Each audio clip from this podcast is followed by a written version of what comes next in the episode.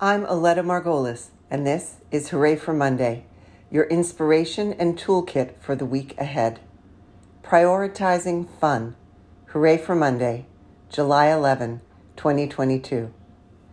Last week, I wrote about the importance of engaging our empathy and listening to the children in our lives. Summer is a great time to fine tune our listening skills as we consider questions like What do the children in my life need? and How can I help ensure those needs are met? As we hone our listening skills for the benefit of others, we can and should use those same skills to support ourselves as well.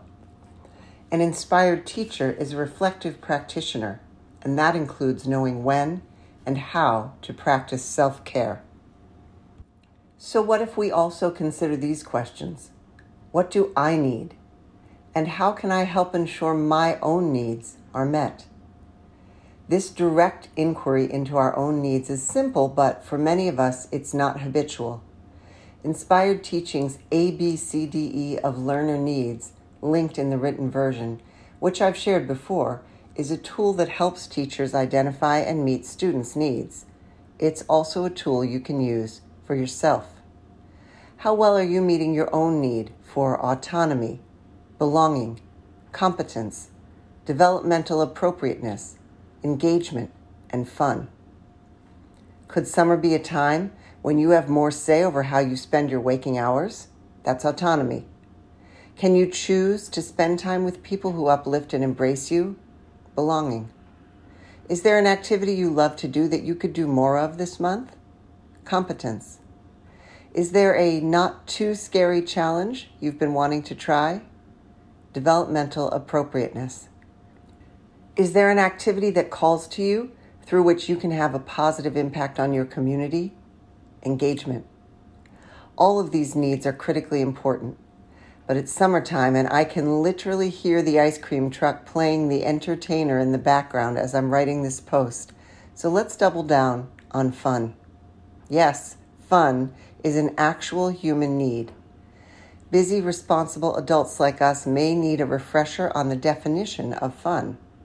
If you want to have fun, think I want to do something that makes me feel relaxed, that brings me pleasure, just because it feels good. Fun can mean binge watching a favorite show or trying a new recipe or heading out for a night on the town with friends. But for those of us who may not be in the habit of listening to our own needs, prioritizing fun can require effort. So, my colleagues and I are doing our best to help you get started. In the written version, you'll find a list of fun activities. See which appeal to you. As we necessarily focus on the needs of those around us, our own voices can get drowned out. And of course, focusing on mental and physical wellness is a complex task that extends far beyond making time for fun. But recognizing and meeting our need for fun can be a great way to get a jump start on self care. This week's resources contain recommendations for carving out time to listen to your own voice and for acting on what you hear. Wishing you a week during which you create your own definition of fun. Links to the resources are in the written version of Hooray for Monday, as well as the notes for this episode. Resources 10 Ways to Have Fun This Summer. The written version has a number of ideas, many of them located in the Washington, D.C. region in person, and others online that you can do anywhere, including at home on your own. And if you don't live in the D.C. region, your local news outlets will have lots of ideas for free and low cost ways to get out and have fun professional learning.